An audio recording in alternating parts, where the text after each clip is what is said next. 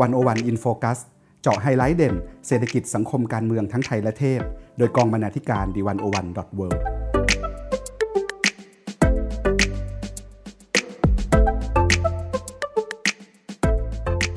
สวัสดีครับท่านผู้ฟังขอต้อนรับเข้าสู่รายการ 101 In Focus EP 17สำหรับ EP นี้นะครับ เราจะมาพูดคุยกันว่าด้วยเรื่องความเคลื่อนไหวของกลุ่มคนที่มีความหลากหลายทางเพศนะครับ ทั้งในต่างประเทศ และในประเทศไทย วันนี้นะครับผมพันธวัฒน์เศรษฐวิไลอยู่กับคุณสุภาวันคงสุวรรณนะครับ แล้วก็คุณปานิชโพศรีวังชัย เราจะมาอ่านงานของวันวันที่นำเสนอเรื่องราวของคนกลุ่มคนหลากหลายทางเพศ หรือที่เราเรียกกันสั้นๆว่า LGBT แล้วกันว่ามันมีแง่มุมไหนที่น่าสนใจ แล้วก็มีความเคลื่อนไหวอะไรที่น่านำมาอัปเดตกันบ้างนะครับ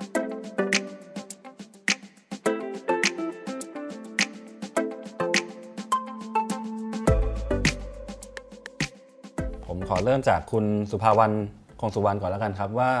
เเมื่อเดือนที่ผ่านมาเนะปลายเดือนตุลาคม คุณสุภาวันเนี่ยก็ได้ไปไต้หวันมาไปร่วมงานใหญ่ของกลุ่มคนหลากหลายทางเพศ ที่ชื่อว่าไต้หวัน LGBT Pride อืมก็เดี๋ยวจะให้คุณสุภาวันเล่าให้ฟังคร่าวๆแล้วกันนะครับว่างานนี้เนี่ยมันสำคัญยังไง แล้วภายในงานเนี่ยมันมีอะไรที่น่าสนใจบ้าง แล้วก็ที่ไต้หวันเนี่ยเขาขับเคลื่อนประเด็นเรื่องเพศกันไปถึงไหนกันแล้ว ครับผม ค่ะ ก็เมื่อวันที่ 20 26 เดือนตุลาคมที่ผ่านมาเนี่ยค่ะ ก็ที่ไต้หวันจัดงานไต้หวัน LGBT Pride Together Make ไต้หวัน Better อันนี้คือคอนเซปต์งานนะคะ ปกติแล้วที่ไต้หวันเนี่ย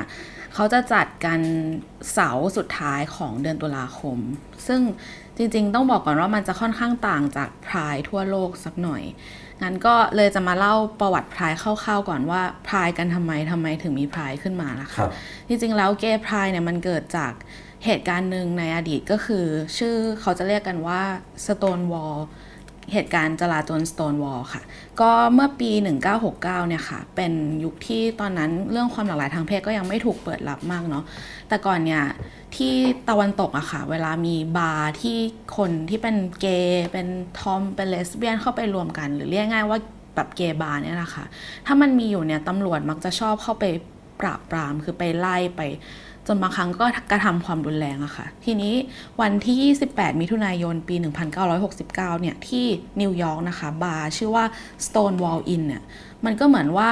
ผู้มีความหลากหลายทางเพศที่บาร์นั้นไม่ทนแล้วก็เลยเกิดการแบบสู้กับกับตำรวจจนมีคนถูกจับแล้วก็มีคนถูกทำร้ายร่างกายจำนวนมาก ซึ่งหลังจากเหตุการณ์นั้นนะคะ ปีถัดไปก็เหมือนทุกคน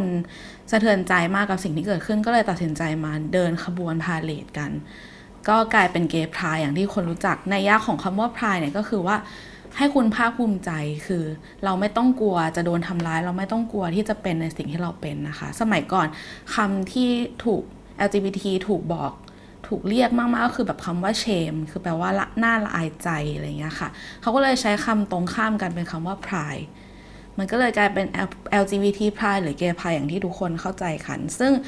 ปกติแล้วทั่วโลกเนี่ย เขาก็เหมือนพอนิวยอร์กทำอเมริกาทำไปนานๆ เข้ามันกลายเป็นประเพณีที่ลามไปยังประเทศอื่นๆทั่วโลก แล้วเขาก็มักจะจัดพรายกันในเดือนมิถุนายน จนเป็นที่มาของคำว่าพรายมันก็คือจะอยู่ในช่วงปลายพฤษภาถึงมิถุนายน แต่ที่ไต้หวันเนี่ยเขาก็เหมือน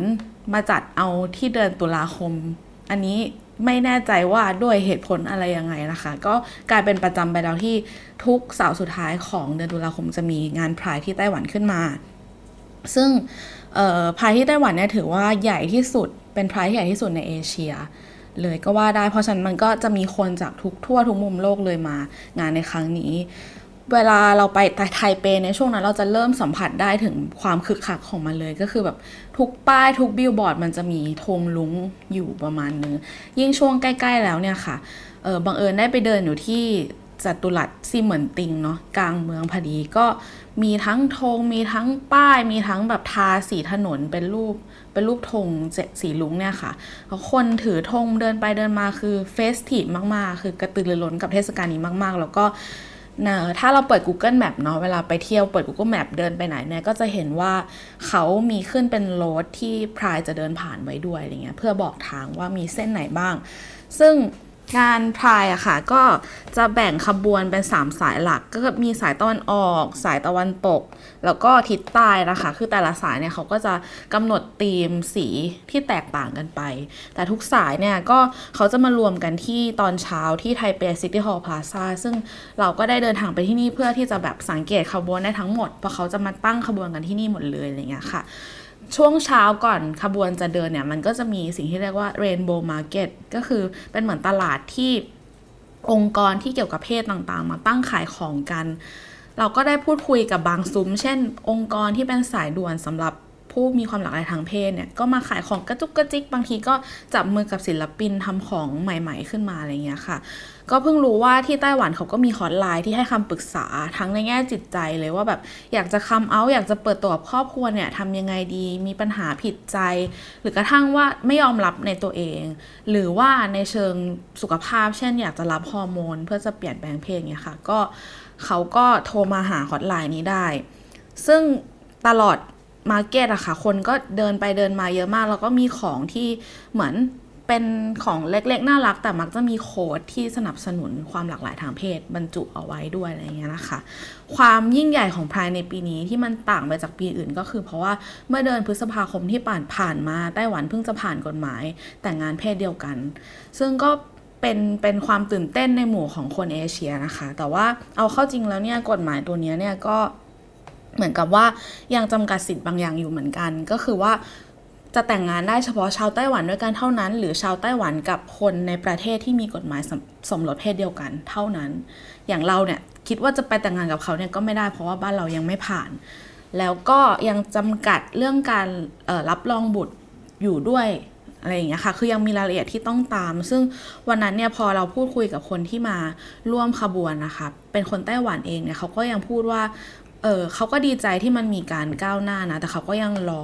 รอสิทธิ์ ที่ควรจะเท่าเทียมกันมากขึ้นต่อไปอะไรอย่างเงี้ยค่ะ บางคนที่เจอก็บอกว่าไต้หวันเนี่ยมีมาหลายปีแล้วเกย์พรายเนี่ยแต่เพิ่งมาปีนี้ปีแรกเพราะว่าแบบอยากจะมาเฉลิมฉลองในกฎหมายตัวเนี้ยจริงๆอะไรเงี้ยค่ะ แล้วก็เอ่ออีกคนที่เจอเขาก็คุยว่าสิ่งที่เขาอยากจะโฟกัสต่อไป แม้ว่าจะผ่านกฎหมายแล้วเนี่ยก็คือเรื่องการศึกษาคือปัจจุบันมันอาจจะยังมีเด็ก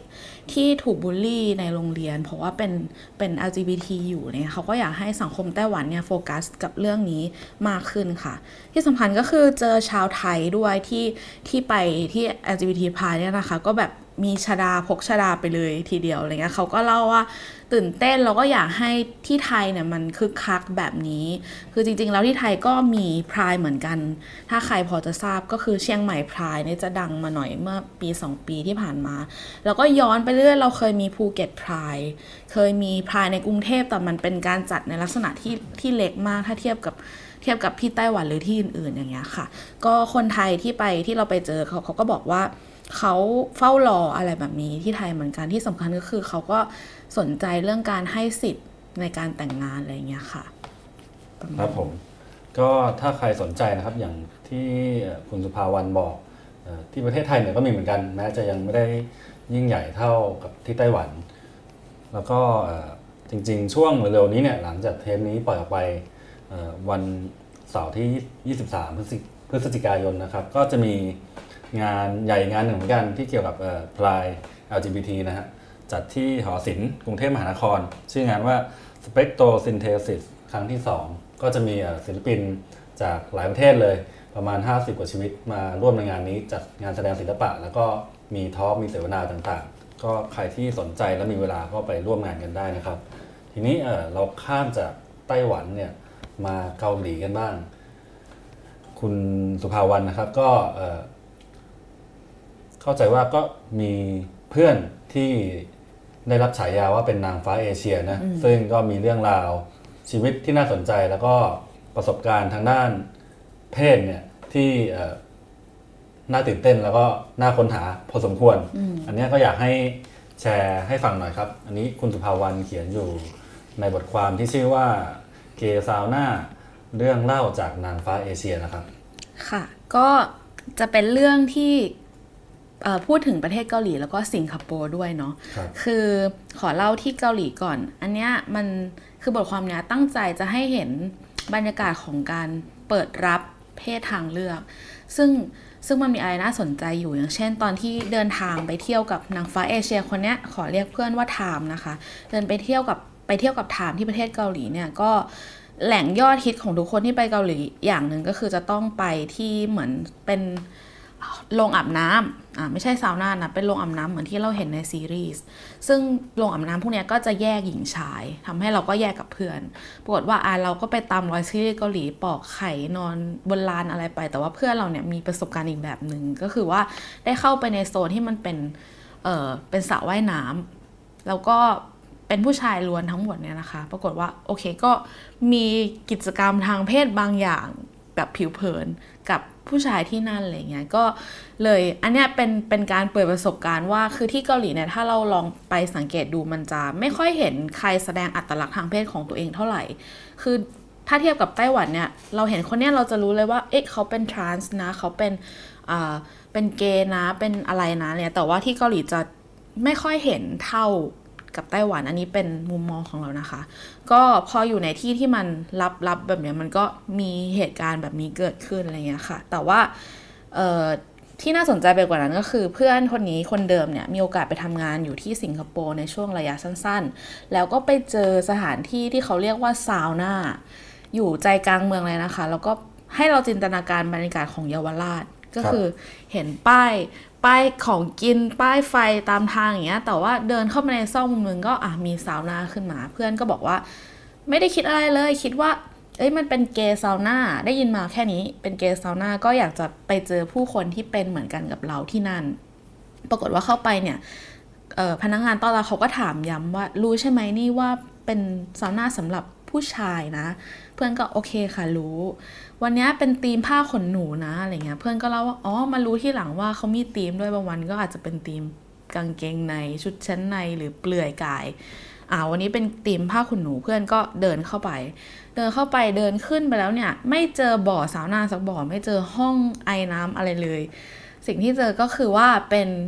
เป็นเสียงเพลงคล้ายกับอยู่ในคลับ แล้วก็มีมีเอ่อผู้ชาย เก๋เนี่ยนะคะ ก็ยืนอยู่ด้วยกันแบบใกล้ชิด ก็สารสัมพันธ์กันอะไรอย่างเงี้ยค่ะ ก็แล้วในห้องในในในชั้นนั้นมันก็จะมีห้องเป็นห้องย่อยๆอะค่ะ คือก็เอาไว้สำหรับประกอบกิจกรรมทางเพศ คือมีทิชชู่มีห้องน้ำให้แบบนี้เลยอะไรเงี้ย แล้วก็เพื่อนก็เล่าถึงว่าคนที่เจอกันในนั้นเนี่ยก็ไม่ค่อยเขาจะไม่ถามกันอะไรกันมากเลย จะถามแค่ว่าแบบ are you top or bottom คือเป็นลูกหรือเป็นลับอืมแล้วก็ คือมาเพื่อจุดประสงค์บางอย่างอย่างที่รู้กันชัด เราก็จะไม่ถามข้อมูลส่วนตัวกันหลังจากนั้น ต่อให้ถูกใจมากๆเนี่ยอย่างเพื่อนเนี่ยก็ไปเจอคนที่อยากเป็นเพื่อนด้วยหลังจากนั้นเนี่ยคนสิงคโปร์ที่นั่นเนี่ยเขาก็ไม่ค่อยสะดวกใจที่จะบอกข้อมูลส่วนตัว เพราะว่าเพื่อนก็เล่าว่าคนที่สิงคโปร์ก็เขาจะไม่ค่อยเปิดกันเหมือนกัน คือถ้าเป็นเกย์หรือเป็นแฟนกันเนี่ยก็จะไม่แสดงออกในที่สาธารณะนั่นอาจจะเป็นเหตุผลที่สิงคโปร์มีพื้นที่ที่เรียกว่าเกย์ซาวน่าประมาณนี้นะคะ ซึ่งพอมันป๊อปมากๆเนี่ยก็แอบอัปเดตแล้วกันว่าที่ไทยก็มีเหมือนกันตอนนี้ค่ะอ่าครับผมใครสนใจนะครับ เกซาวน่าก็ลองไปสืบเสอบกันดูว่ามันอยู่แถวไหนเยาวราชมีหรือเปล่าอันนี้ผมก็ไม่ทราบเหมือนกันนะครับ ทีนี้อะเราเอ่อขยับเข้ามาเป็นเรื่องที่ซีเรียสขึ้นอีกหน่อยหนึ่งก็คือเอ่อ หลาย ๆ คนนะครับก็น่าจะได้ตามข่าวกันอยู่อย่างล่าสุดเมื่อประมาณเดือนที่ผ่านมาก็มีข่าวของเอ่อเอ่อที่จุฬานะเรื่องชุดคุยที่เอ่อเหมือนว่าตอนนี้เนี่ยสามารถเอ่อใส่ชุดคุยแบบข้ามเพศได้แล้ว แล้วก็โดยที่แบบว่าพอขึ้นไปรับเนี่ยก็จะไม่มีคำนำหน้าว่านาย อันนี้ก็ถือเป็นแบบเอ่อการขยับเส้น เป็นปรากฏการณ์ที่น่าสนใจอีกอันหนึ่งเหมือนกัน ซึ่งคุณสุภาวันเนี่ยก็เคยไปทำสกู๊ปเรื่องนี้อยู่ ว่าด้วยการใส่ชุดคุยนะครับ ของคนข้ามเพศอืมอันเนี้ยก็อยู่ในเอ่อคุณสุภาวันเขียนไว้ในงานที่ชื่อว่า gender identity หนึ่งเรื่องไม่น่ายินดีในวันรับปริญญานะครับ อันเนี้ยเดี๋ยวก็จะให้คุณสุภาวันช่วยเล่าให้ฟังหน่อยว่าเอ่อประเด็นการใส่ชุดคุยของคนข้ามเพศที่เป็นนักศึกษาเนี่ยอืมมันไปถึงไหนแล้ว แล้วก็เอ่อยังมีข้อจำกัดอะไรอยู่ณ ปัจจุบันนี้อะครับ ค่ะ ก็การที่คนข้ามเพศหรือว่าผู้มีความหลากหลายทางเพศเนาะอยากจะใส่ชุดตามเพศสภาวะของตัวเองอะค่ะ มันทำได้นะคะ แต่ว่ามีกระบวนการที่ค่อนข้างลำบากอยู่ ก็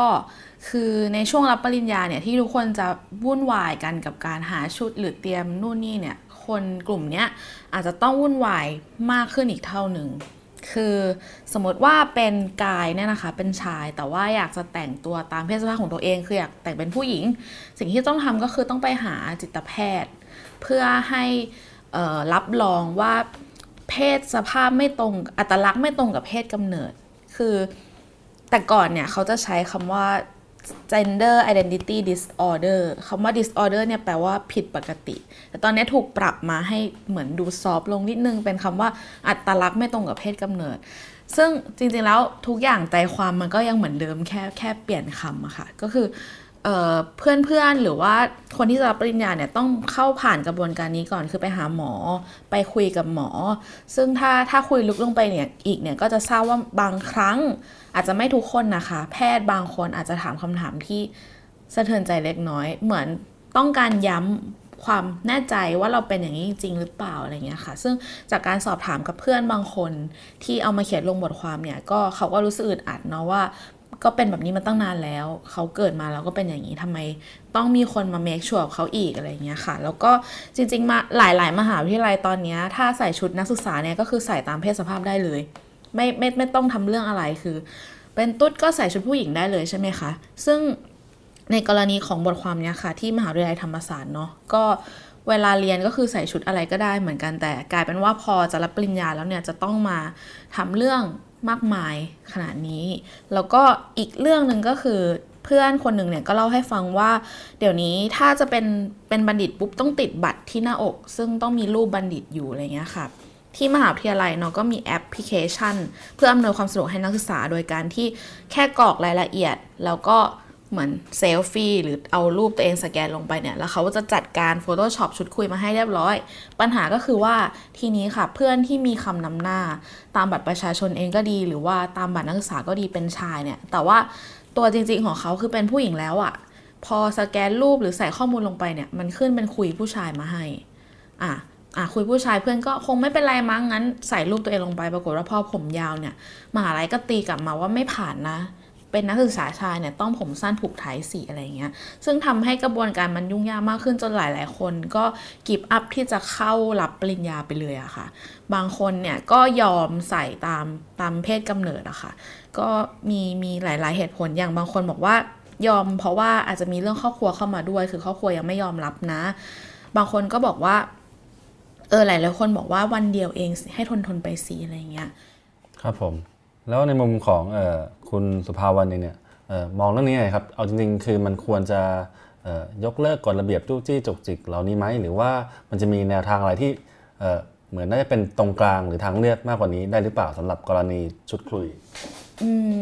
จริงๆแล้วเนี่ยก็ต้องย้อนถามกลับไปว่าทำไมต้องจู้จี้จุกจิกละ่ะ ถ้าเราคิดในพื้นฐานว่าเราเองเนี่ย เป็นผู้หญิงจะรับปริญญา มีขั้นตอนสมมติมีสี่ขั้นตอน เราก็ทำไปสี่ขั้นตอน แต่ว่าทำไมต้องมีคนที่เขาต้องทำมากกว่าเรา ทั้งที่เขาเป็นคนเหมือนกับเรา อันนี้คือแบบพื้นฐานง่าย ๆเลยนะคะ ซึ่งจริงๆมันก็มีหลาย ๆ มหาวิทยาลัยนะคะ ที่อนุญาต ให้ให้ทำเลย คือไม่ต้องไปหาหมอไม่ต้องอะไรทั้งนั้นเช่นมหาวิทยาลัยทักษิณ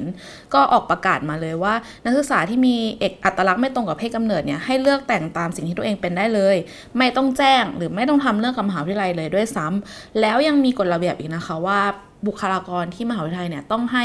ต้องปฏิบัติกับทุกคนอย่างเท่าเทียม อันเนี้ยคือคือสิ่งที่น่าสนใจคือแทนที่จะบอกว่า ให้ทำได้แต่ต้องมีกระบวนการตามนี้นะ ก็คือเราเราก็ปล่อยปล่อยไปเลยอะค่ะ ในสิ่งที่ทุกคนควรจะเป็นอันนี้คือความเห็นส่วนตัว ครับผมค่ะครับขยับเข้ามาที่เรื่องอมุมมองทางการเมืองบ้างนะครับถ้าย้อนในช่วงเลือกตั้งก่อนเลือกตั้งช่วงเดือนมีนาคมที่ผ่านมาเนี่ยก็มีเสียงสะท้อนจากบรรดาว่าที่สสจากหลายพรรคการเมืองเหมือนกัน ต่อประเด็น LGBT นะครับว่ามีประเด็นไหนที่ น่าจะขับเคลื่อนต่อไปบ้าง แล้วเขามองประเด็นนี้ในปัจจุบันนี้ยังไงในเมืองไทยนะครับ ก็เดี๋ยวนี้จะโยนไปให้กับคุณปานิชช่วยเล่าให้ฟังนะครับ จากบทสัมภาษณ์ที่ชื่อว่า LGBTIQ ในการเลือกตั้ง 62 และการเปลี่ยนแปลงที่เรายังเฝ้ารอครับ ค่ะ ก็อันนี้จริงๆ ก็เป็นงานที่คุณสุภาวันก็ทำเหมือนกันนะคะ แต่ว่าวันนี้ขออนุญาตหยิบมาเล่าแทนแล้วกัน เพราะว่าน่าจะเล่าเยอะแล้วค่ะประเด็นเรื่องการเมืองกับ LGBTIQ เนี่ยน่าสนใจมากตรงที่การเลือกตั้งครั้งที่ผ่านมาเนี่ยเป็นการเลือกตั้งที่มีประเด็นน่าสนใจเยอะมาก ในกรณีหนึ่งก็คือการที่มีผู้ลงสมัครเลือกตั้งเนี่ยเป็นคนข้ามเพศหรือว่ามีความหลากหลายทางเพศนะคะ ซึ่งงานชิ้นนี้ก็เป็นการหยิบเอาคำพูดในงานเสวนาของแต่ละคนมา พูดถึงมุมมองถึงแรงเสียดทานเมื่อ LGBTIQ ลงสนามการเมืองนะคะ เดี๋ยวจะเริ่มตั้งแต่คุณธันวาลินสุขพิสิทธิ์นะคะ ซึ่งก่อนหน้านี้ก็คือคือเป็นผู้กำกับผู้กำกับภาพยนตร์ แล้วก็ลงสมัครเป็นสมาชิกสภาผู้แทนราษฎรจากพรรคอนาคตใหม่นะคะ แล้วก็ได้เข้าสภาไปเรียบร้อยแล้วเนาะตอนนี้คุณธันวาลินเนี่ยเขามีชื่อเสียงคนจะเรียกว่าเป็นสสกระเทยคนแรกนะคะ ซึ่ง เขาได้เล่าถึงการตัดสินใจในการลงสนามการเมืองว่า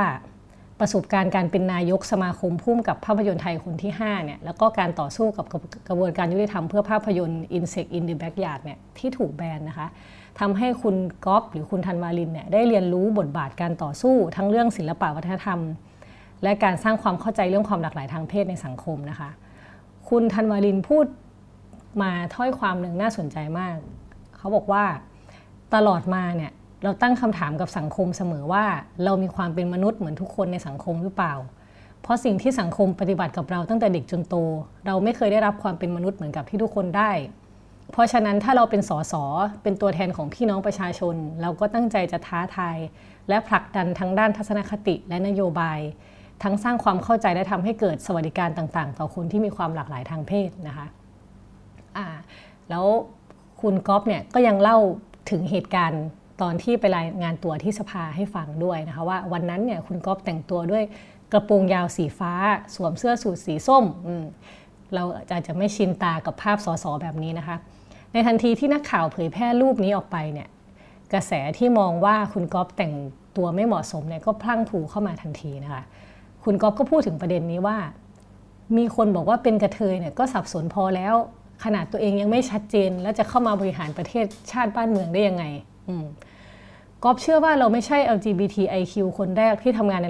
รัฐสภาหรอกค่ะ เพียงแค่เขาเหล่านั้นอาจจะไม่ได้เปิดตัว เพราะสภาพทางสังคมไม่ยอมรับ หรืออาจจะไม่มี role model ที่จะสร้างความภาคภูมิใจ และประกาศให้ทุกคนในสังคมรู้ว่า เฮ้ย ฉันคือสสที่มีความหลากหลายทางเพศ ก็เลยไม่เคยมีใครยื่นคำร้องแต่งตัวตามเพศสภาพ ซึ่งก็โยงไปถึงเรื่องรับปริญญาที่คุณสุภาวันพูดเมื่อกี้ได้เหมือนกันนะคะแล้วเขาพูดต่ออีกว่า แต่ครั้งนี้เรากับสสที่เป็น LGBTIQ คนอื่นๆ ตั้งใจที่จะขอแต่งตัวในแบบที่เป็นตัวเอง เพื่อส่งเสียงว่าพวกเรามั่นใจค่ะว่า การทำหน้าที่สสไม่น่าจะใช้เพศเข้ามาทำงาน แต่ใช้ความเป็นมนุษย์ และความรู้ความสามารถที่เรามีกันทุกคนอ่าอันนี้คนที่หนึ่งนะคะ ทีนี้มีคนต่อมาอีก คนนี้ก็มีชื่อเสียงมากนะคะ คุณพาลินีงามพริ้ง เป็นแคนดิเดตนายกนะคะในในตอนนั้นที่สมัครแคนดิเดตนายกรัฐมนตรีจากพรรคมหาชน ได้เล่าถึงแนวคิดแรงเสียดทานจากการเป็นผู้แข่งเป็นผู้เข้าแข่งขันในการเลือกตั้งนะคะว่า มีคนเคยถามว่าคุณพอลลีนพอลลีนคือชื่อเล่นนะคะ คุณพอลลีนเนี่ยจะกลายเป็นตัวตลกทางการเมืองไหมแม้พอลลีนจะอยากตอบว่านายกปัจจุบันไม่เข้าข่ายตัวตลกกว่าหรือค่ะ แต่พอลลีนก็ได้แต่บอกไปว่า พอลลีนเชื่อว่าเราทำงานได้จริง ไอ้ผู้ชายคนนั้นคือคุณพินิษงามพริ้งนะคะ ซึ่งก็คือคุณพอลลีนในอตอนที่เคยเป็นผู้ชายนะคะะก่อนหน้านี้ไอ้ผู้ชายคนนั้นกับผู้หญิงคนนี้นะ่ะมันคนคนเดียวกัน ถ้าคุณมองแต่ภาพภายนอกโฟกัสแค่ความเป็นกระเทย คุณก็ตัดสินได้แค่ว่ามันเป็นตัวตลกค่ะ คุณพอลินเนี่ยยังยังพูดต่อไปอีกว่า ประชาชนเนี่ยยังตั้งข้อสงสัยว่า แล้วประเทศจะได้อะไรจากการพูดเรื่อง LGBTIQ ทำไมเราไม่ไปพูดเรื่องปากท้องเรื่องอะไรใช่ไหมคะคุณเลี้ยงบอกว่าคนตั้งคำถามว่าอ้าวแล้วเรื่องเศรษฐกิจล่ะ เรื่องจะเอารัฐบาลทหารหรือไม่ล่ะทำไมไม่พูดถึงบ้าง ต้องขออนุญาตพูดตรงๆว่า ถ้าเราสามารถสื่อสารในประเด็นอื่น ๆ ให้คนที่ไม่ใช่ LGBTIQ ได้ ใครจะไม่ทำ คนที่เป็น LGBTIQ ในสนามการเมืองเอง ก็พยายามดำเนินกิจกรรมอย่างปกติที่สุด เพื่อลดบรรยากาศการแบ่งแยก และพยายามทำงานเพื่อคนชายขอบอื่น ๆ ควบคู่ไปกับประเด็นความหลากหลายทางเพศด้วย แต่สาเหตุที่เราไม่สามารถลบเรื่องนี้ออกไปได้ ก็เพราะว่าหากวันหนึ่งลูกหลาน คุณเกิดเป็นแบบนี้เหมือนกันล่ะ เราก็ต้องต่อสู้เพื่อเขาใช่ไหมดังนั้นสิ่งที่เราทำมันไม่ใช่การเรียกร้องสิทธิ์ของเราเองนะ เราทำเพื่อทุกๆ คน โอเค ก็ประเด็นสองคนนี้ก็จะมีความคล้ายคลึงและแตกต่างกันกันอยู่บางส่วนนะคะครับผมนั่นก็เป็นมุมมองความคิดคร่าวๆนะครับของสสและว่าที่สสที่เป็นคนข้ามเพศนะครับ ทีนี้เรามาพูดถึงเรื่องนโยบายหรือข้อเสนอต่างๆ ที่มีคนเสนอกันเข้ามาบ้างว่ามันจะมีแนวทางไหนที่ช่วยสนับสนุนสิทธิเสรีภาพต่างๆ ของคนกลุ่มนี้ได้บ้างนะครับ ในจากงานเสวนาเดียวกันเนี่ยแหละ เดี๋ยวคุณปานิชช่วยเล่าต่อให้เราฟังหน่อยครับ โอเคค่ะ ก็ถ้าว่ากันเรื่องนโยบายเกี่ยวกับความหลากหลายทางเพศเนี่ยถ้าในประเทศที่เจริญแล้วนะคะ เช่นอเมริกาหรือแคนาดาอะไรเงี้ยก็จะก้าวหน้ากว่าเราไปเยอะแล้วล่ะ แต่ว่าถ้าเราพูดในถึงประเทศไทยของเราเนี่ยก็มีคนเสนอเยอะมากอย่าง มีดรสมิธบุญชุติมานะคะรองคณะบดีฝ่ายกายภาพและกิจการพิเศษคณะนิเทศศาสตร์จุฬาลงกรณ์มหาวิทยาลัยเนี่ยซึ่งเป็นผู้เชี่ยวชาญเรื่องงานวิจัยเกี่ยวกับเพศเนี่ย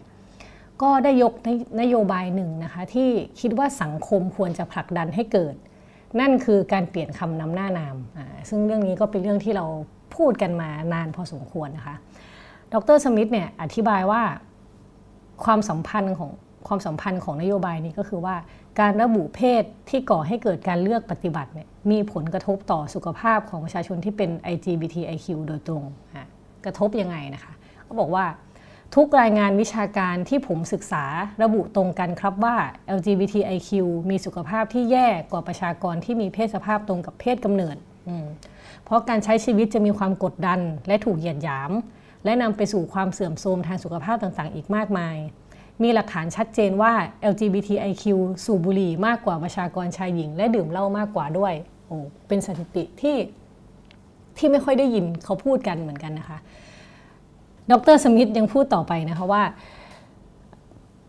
อาจารย์ทำงานวิจัย แล้วก็พบว่า Facebook ของเพศชายกับเกย์เนี่ยมีความแตกต่างในพฤติกรรมการใช้ประโยชน์จาก Facebook ส่วนใหญ่พบว่า ผู้ใช้ที่ระบุว่าเป็น LGBTIQ เนี่ยจะใช้ Facebook เพื่อหลีกหนีความเป็นจริง และเพื่อคลายเครียด ในขณะที่คนอื่นใช้เพื่อรับข้อมูลหรือเข้าสังคม นี่ก็เป็นหลักฐานของความแตกต่างทางเพศที่นำไปสู่พฤติกรรมที่แตกต่างกัน ดังนั้นก็เลยก็เลยสรุปได้นะคะว่าการเปลี่ยนคำนำหน้าชื่อเนี่ยอาจจะลดแรงเสียดทานหรือความกดดันจากสังคมมากขึ้นนะคะ แล้วก็มีอีก นโยบายหนึ่งนะคะที่ดรชเนตีทินานามนะคะอาจารย์จากภาควิชาสื่อสารมวลชนคณะนิเทศศาสตร์จุฬาลงกรณ์มหาวิทยาลัย ซึ่งก็เป็นนักวิชาการผู้เชี่ยวชาญเรื่องเพศเช่นเดียวกันนะคะอาจารย์ก็ก็บอกว่าการตระหนักรู้เรื่อง LGBTIQ เนี่ยจะเกิดขึ้นได้ด้วยการทำงาน 3 ทาง อันดับแรกคือการศึกษา การศึกษาในรั้วโรงเรียนและมหาวิทยาลัยต้องสร้างความเข้าใจเรื่องความหลากหลายทางเพศในระดับเข้าอกเข้าใจ ไม่ใช่แค่การสร้างความรู้เท่านั้นนะคะ แต่ต้องทำให้คนรู้สึกสั่นสะเทือนนำความรู้เข้าสู่ฐานของหัวใจ เพื่อตระหนักในคุณค่าของความเป็นมนุษย์ การทำงานทางที่2นะคะคือการทำงานด้านบริการทางสังคม โดยต้องทำให้กลุ่มคนหลากหลายทางเพศเนี่ยเข้าถึงสวัสดิการที่เป็นประเด็นปัญหาเฉพาะ เช่น การป้องกันและรักษา HIV การมีคลินิกสุขภาวะทางเพศ และการทำงานทางสุดท้ายนะคะ คือการเปลี่ยนแปลงโครงสร้างทางสังคม โดยอาจารย์บอกว่า โดยต้องทำให้มิติทางด้านการเมือง ศาสนา สาธารณสุข การศึกษาสื่อมวลชน ไปจนถึงความยุติธรรมเนี่ยมีนโยบายและแนวที่ยุติธรรมสำหรับกลุ่ม LGBTIQ แล้วก็มีอีกหนึ่งที่น่าสนใจนะคะ อยากจะเพิ่มนิดนึง ดรชเนตตีเนี่ยยังอธิบายไปว่าอธิบายถึงปรากฏการณ์หนึ่งนะคะ ที่เรียกว่า pink watching หรือย้อมสีทางการเมือง อ่า มันเป็นยังไงนะคะ คือเป็น เพื่อสะท้อนว่าเราเนี่ยยังต้องจับตาที่นโยบายที่ช่วยคุ้มครองปกป้องสิทธิ์ของคนอย่างเท่าเทียมจริง ๆ เดี๋ยวจะขอยกโค้ดของอาจารย์มาเล่าให้ฟังนะคะ อาจารย์บอกว่า มีคำเตือนมาในงานวิเคราะห์ด้านวิชาการว่า บางครั้งนักการเมืองกำลังทำกระบวนการพิงวอชชิ่ง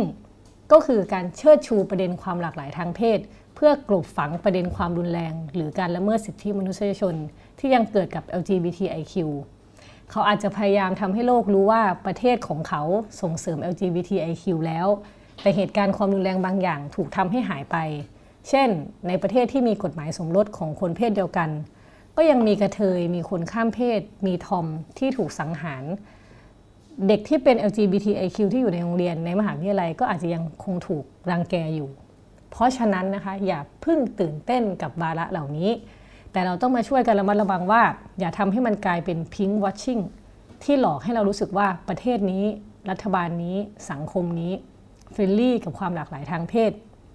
ตราบใดที่รากฐานของความรุนแรงยังไม่สิ้นสุดตราบใดที่ยังมี LGBTIQ แม้แต่คนเดียวยังถูกรังแกอยู่ ยังมีแม้แต่หนึ่ง comment ในโลกออนไลน์ที่สร้างความเกลียดชัง อาจารย์ชนิติบอกว่าดิฉันคิดว่าวาระเหล่านี้เรายังต้องเคลื่อนกันต่อค่ะ ครับผมก็เป็น ข้อเสนอที่น่าสนใจแล้วก็น่าน่าจะช่วยนำไปขบคิดหรือผลักดันประเด็นนี้ต่อได้อย่างดีเลยนะครับ ซึ่งก็สอดคล้องกับที่คุณสุภาวันพูดไปในช่วงแรก ในกรณีของไต้หวันก็คล้ายๆกันนะแม้จะมีกฎหมายแต่งงานเพศเดียวกันออกมาแล้วเนี่ยแต่ในทางหนึงก็ยังต้องขับเคลื่อนกันต่ออีกพอสมควรครับผมแล้วก็ทั้งหมดนี้นะครับก็เป็นเรื่องราวของออความหลากหลายทางเพศที่นำเสนอผ่านวันโอวันนะครับ ก็ถ้าใครอยากตามไปอ่านงานที่เราพูดถึงกันในวันนี้ ก็เช่นเคยเกดเข้าไปอ่านได้ในใต้คอมเมนต์นะครับจากโพสต์นี้เราจะมีลิงก์แปะไว้อยู่นะครับผมสำหรับวันนี้ผมพันธวัฒน์คุณสุภาวันและก็คุณปานิชก็ขอลาท่านผู้ฟังไปแต่เพียงเท่านี้นะครับ สวัสดีครับ สวัสดีค่ะ